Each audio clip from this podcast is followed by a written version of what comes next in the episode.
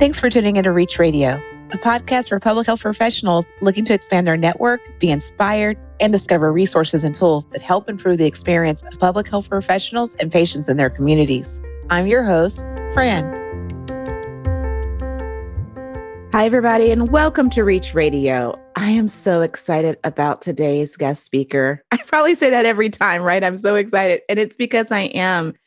But this time, I'm just blown away Allison Bones is an amazing woman. She has been through a lot, but she's been able to persevere, uh, to face adversity and stare it right in the face. And today she's going to share that journey with us. She's going to talk to us about Team for Travis and the work that she and her organization are doing to help to prevent isolated congenital asplenia. And this, of course, is a rare disease, but it's one for which we know little about. And apparently, the more research that's being done, the more that we are discovering that there may be many more occurrences than we ever thought. Allison, welcome to the show. Thank you, Fran. I'm delighted to be here and have the opportunity to tell you a little bit more about our work. Absolutely. So, why don't we just jump right in and get started? Tell us, introduce yourself and your organization and some of what you guys have been up to. Yes. Well, I'm Allison Bones. Our organization is a 501c3 nonprofit based in Arizona in the United States. And the organization's name is Team for Travis. The letters in team stand for Together Ending Asplenia Mortality. And why it's important is because Travis was my four year old son who died suddenly and unexpectedly in 2018 of a rare disease that no one ever diagnosed in him.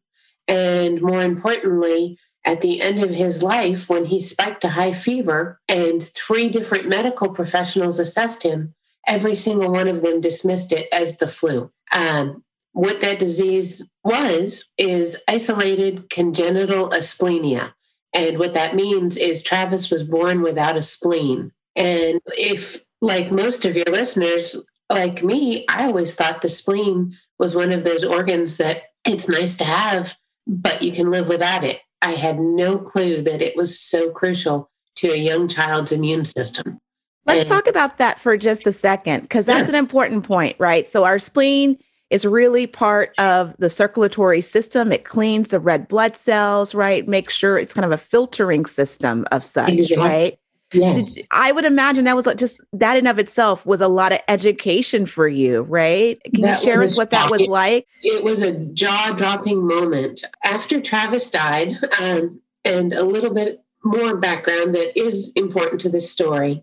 My husband, Travis's father, had died earlier in 2018 from colorectal cancer. So we already had such an amazing community surrounding us, lifting us up, looking out for us, that when Travis became sick in August of 2018, and tw- within 20 hours of first developing a fever he was gone my my group my community my tribe as i like to call them rallied around us again and uh, so one of my closest friends took my mom and me into her home and had us staying with her for a week. And this is what's so important because all of this kind of led to the creation of Team for Travis. So it was while I was staying at Chris's house, we received the call from the medical examiner. And the medical examiner delivered the news about Travis's asplenia. And we both, I remember just sitting there, and as I'm relaying everything to Chris that the medical examiner is telling me, she's furiously Googling the condition on her phone. Now, I know obviously Dr. Google is not the, the best source, but going to trusted medical sites like the Mayo Clinic, and um, we were able to learn just how important the role of the spleen is. And we were completely dumbfounded because we had no idea that, as you mentioned, the spleen cleans the red blood cells. It is the second most important factor in the in the body's immune system because as it's cleaning the red blood cells, it's also aiding in the production of white blood cells, which are the disease fighters. And so without the spleen, Travis developed a rare bacterial infection that if he had a spleen, probably would have maybe slowed him down for a couple of hours. But without his spleen, the infection just raged through his little body and he developed sepsis. And that ultimately is what led to his death. I am so sorry. This is, it's just so heart wrenching.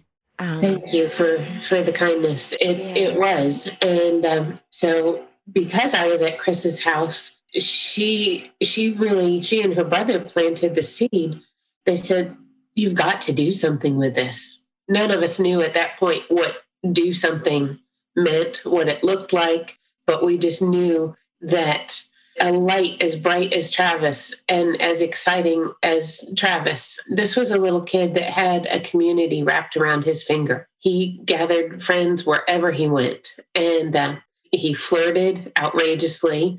He was always excited to do things.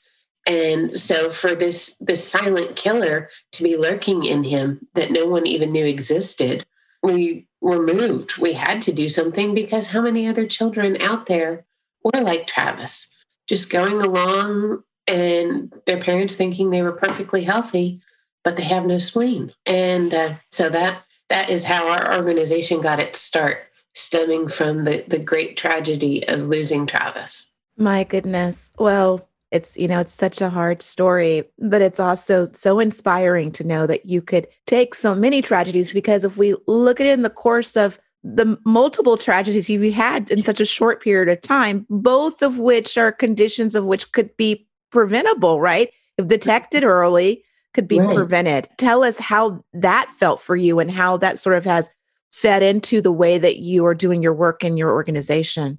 Yes, well, you're exactly right. It channeled my energy because if we had known that Travis was born without a spleen, obviously there would have been so much that I could have done. I probably would have had on speed dial half the staff at Phoenix Children's Hospital.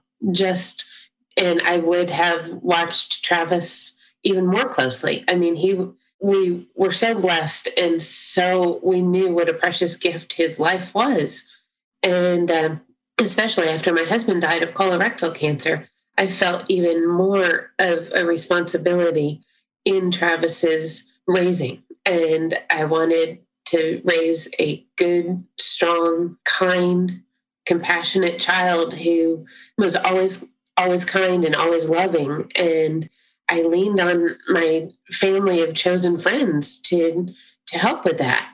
When Travis died in this way, I just I, I had to just take action because the if I could prevent another mom out there from feeling the way I felt in that moment, just that utter grief and despair, then I would be in some way still being able to mother Travis, even though he his physical presence wasn't here.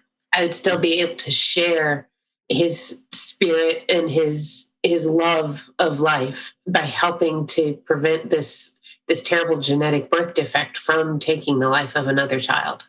Well, you certainly have done that and you should be proud in that. Tell us about some of the work, specific work of Team for Travis.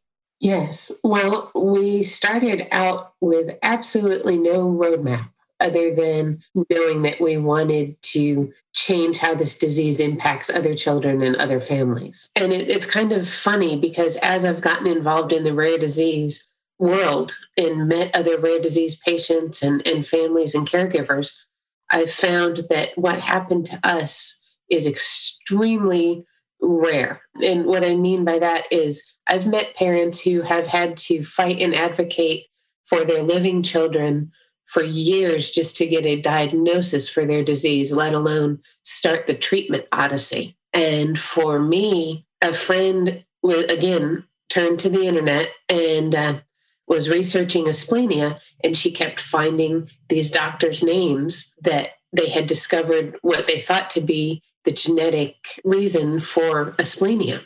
So she passed the articles on to me, and I looked up one of the doctors and I found an email address for her. I sent an email out to her. It's so clear to me. I, it was on a Friday afternoon and I sent the email and as before I hit send I kind of did a little sign of the cross and said a little prayer over my laptop and uh, said, you know, please God, let this woman respond to me within two weeks. And later that night, I had an email back from Dr. Licia Selleri. And uh, she said, Of course, I want to talk to you. And like I said, in my experience in the rare disease community, I've met parents who've been searching for eight years, 12 years, or more to even find a diagnosis for their child. And the first email I sent out, Lecia is responding back. And that that's what started it all. And from there, she introduced me to one of her colleagues. And so that's really how the team for Travis got launched. They were some of our earliest team members. They're still part of our scientific advisory board. And for us, what we're doing to, to try to make an impact, a big portion of our efforts is dedicated to awareness and education about this rare disease. I can't tell you how many people in the medical profession I've spoken with who say, Well, I've never heard of that. Or I think asplenia, that must have something to do with not having a spleen. But so many are shocked to find out that it is, it does have a genetic basis. You know, how can a major organ like the spleen just be missing or be non functioning? And so we've gotten involved in newborn screening we are very early in those stages, just learning about all of the steps necessary to get a condition added to the federal RUSP or recommended uniform screening. Yes. Mm-hmm. And so ultimately, we'd like to see a test, we'd like to be responsible for contributing to the development of a test for asplenia. So, how at what point do would one start to look at that? Are you proposing it as being an, an initial standard screening or is it something that after a couple of encounters that uh, or you know frequency of you know appeared uh, symptoms of cold or flu present that you would recommend that a clinician do the screening tell us what what the protocol or the a process is that you were thinking around the way that clinicians would approach and prevent? Well, ultimately, in my mind, just simply because of what happened with Travis, we were never given the opportunity to have that chance to observe an infection a second time or a third time. So for us, and again, I have no scientific background. My education is in business. I spent my career in commercial finance. So just looking at it strictly from a layperson viewpoint, I think it needs to be checked either during a prenatal ultrasound or some it needs to be added to genetic testing in the prenatal period simply because like I said Travis never had that chance to display a second infection and I think in some ways the extra care and precautions we took because of my husband's compromised immune system helped protect Travis's compromised immune system.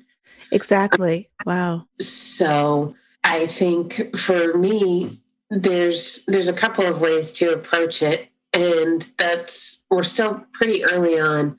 I think one thing I'd like to do is reach out to obstetricians and get some buy in or bring them into our vision because they're going to be the ones that can change the way the spleen is sought during a prenatal ultrasound. Absolutely. To realize the importance of the spleen and what can happen when the spleen is missing. Mm-hmm. So I think that's that's one of our biggest projects. And I don't really know how to approach that. So well, this is a good start. Being right here today is a very good start. Yes, yes. Have you spoken with groups such as the ACOG, like the American College of Obstetricians and Gynecologists? Are they not, on your list? Not yet. I have not, but they I think they need to be. Absolutely. Now, this is like, well, I think they're kind of unclear, right? We're sort of unclear at the moment about the prevalence, right? Estimations yeah. of maybe one in a two, is it one in two million or?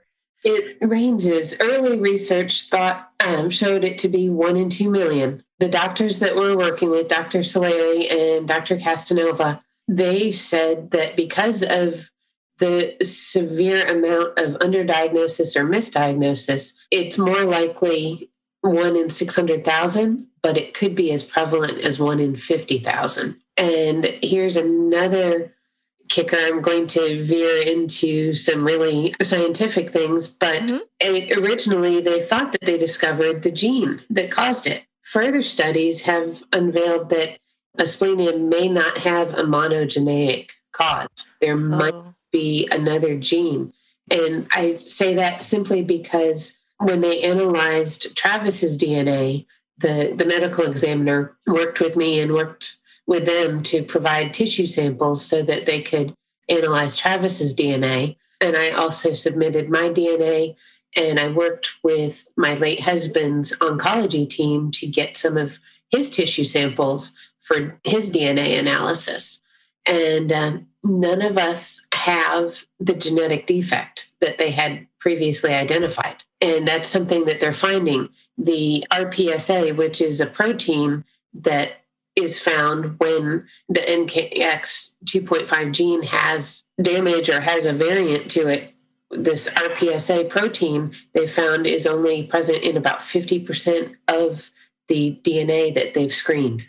Wow. That makes it all the more challenging and all the more, you know, important that the education is happening, right? Right. and, and screening and integrating key stakeholders like obstetricians, as you sort of pointed out. And yes, yes. And also, I think hematologists yes. might role in this as well.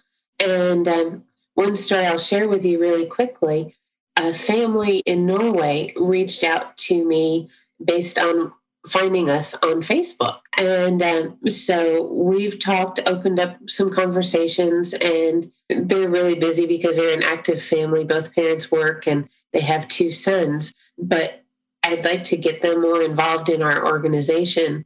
And one thing that we were able to do is, as Team for Travis, we were able to facilitate an introduction between this family in Norway and Dr. Casanova's lab in New York to have them submit their DNA for testing. And their journey, I'll share a bit of it with you. Their son, they have two sons. Their younger son was four months old and he started getting sick, running fevers, developing infections.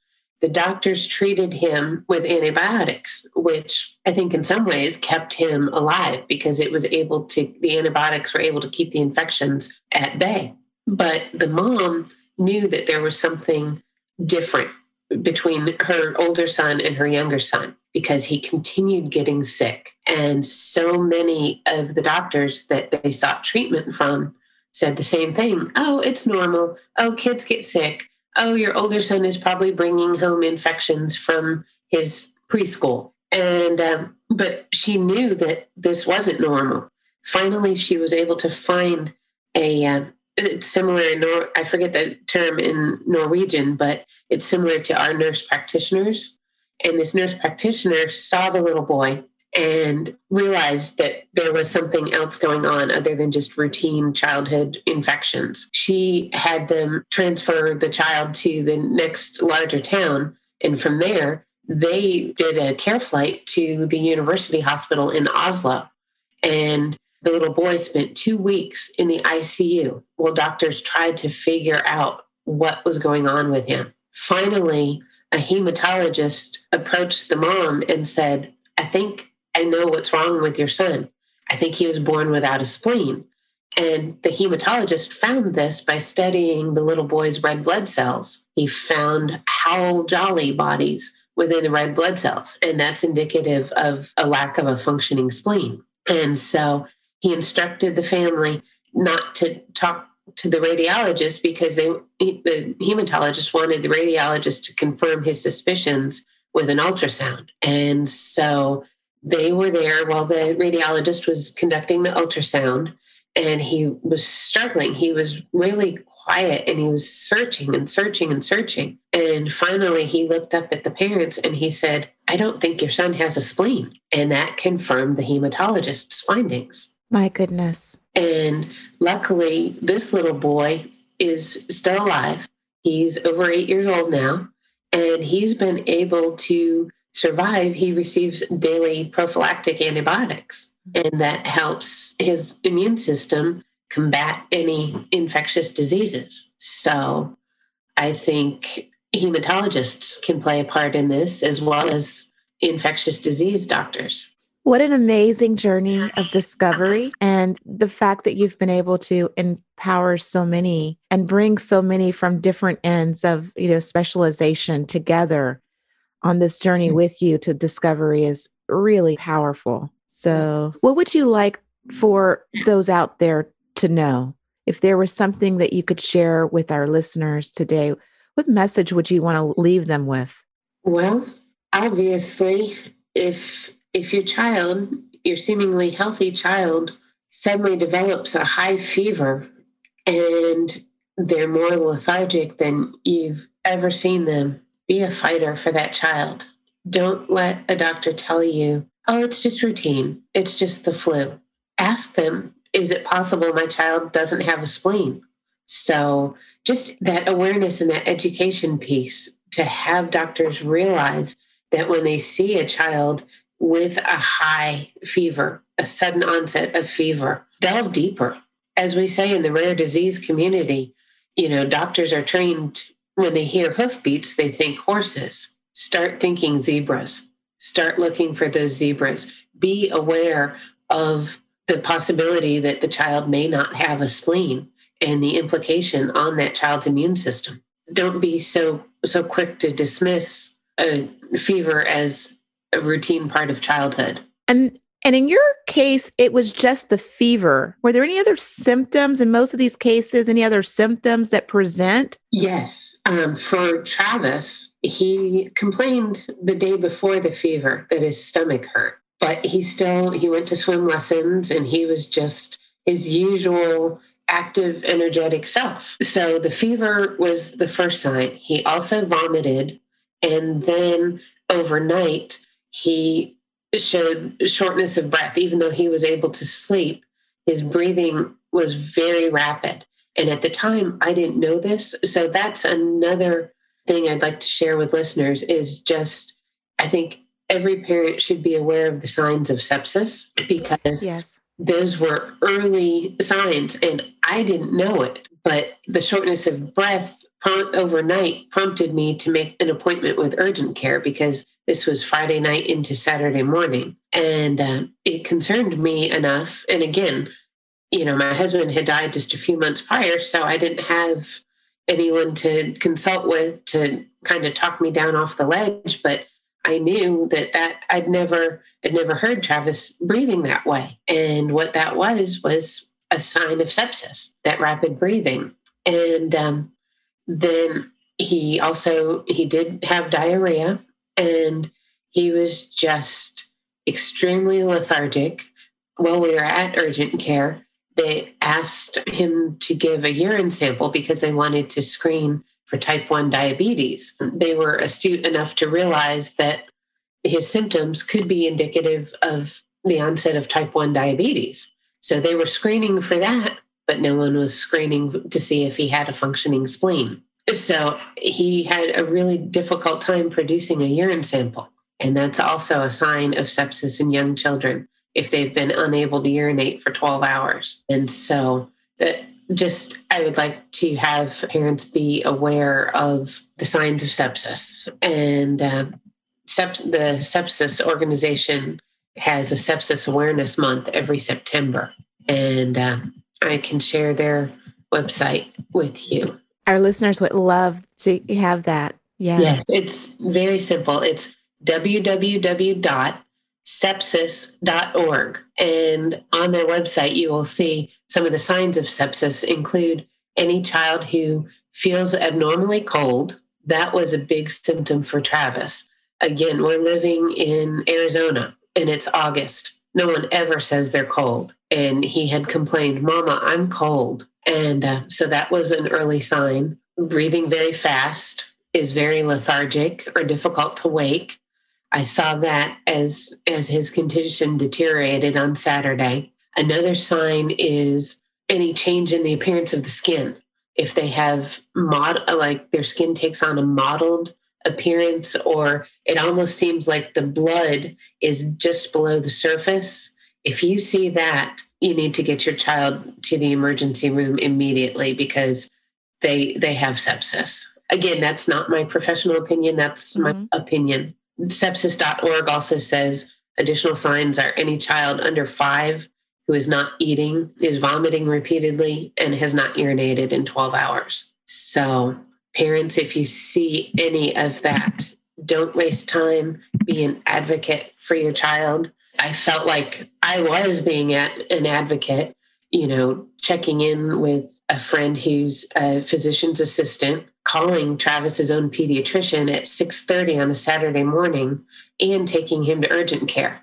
And all of that wasn't enough. Allison, yes. You were absolutely an advocate and you are still an advocate. Thank you. And you are were you were and you are a great mom. And the work that you're doing is amazing. And we really commend you for that work. It, this the journey for you and your son and your husband is one that is serving millions of people around the world who suffer from this condition and is helping to advance the research in this rare area that has for so long gone unappreciated. Thank you. We want to thank you for being with us today. We greatly appreciate you. The resource that you identified, sepsis.org, is an incredible site. Um, it's certainly something that unfortunately sepsis is contracted in hospitals, in fact. Yes. Mm-hmm. And even in those situations, but in the case of Travis and looking at the needs of, of this particular rare disease is something that's really important. And we are so honored to have had you. Our listeners are honored I'm sure that there's somebody out there who is going to be moved by this this session today, our, our talk. And if they wanted to get a hold of you, what is the best way for them to reach you? They can send me an email at Allison at teamfortravis.com. That's A L L I S O N at T E A M, the number four, T R A V I S dot com. And uh, they can also check out our website, which is teamfortravis.org. Wonderful. Thank you so much, Allison, for being with us today. And thank you to all of our listeners. Have a great rest of the day. Thank you, Fran. It's been my honor. Thanks for tuning into Reach Radio. This program is made possible by listeners like you. To learn more about Reach and to support this program, visit www.reachtl.org.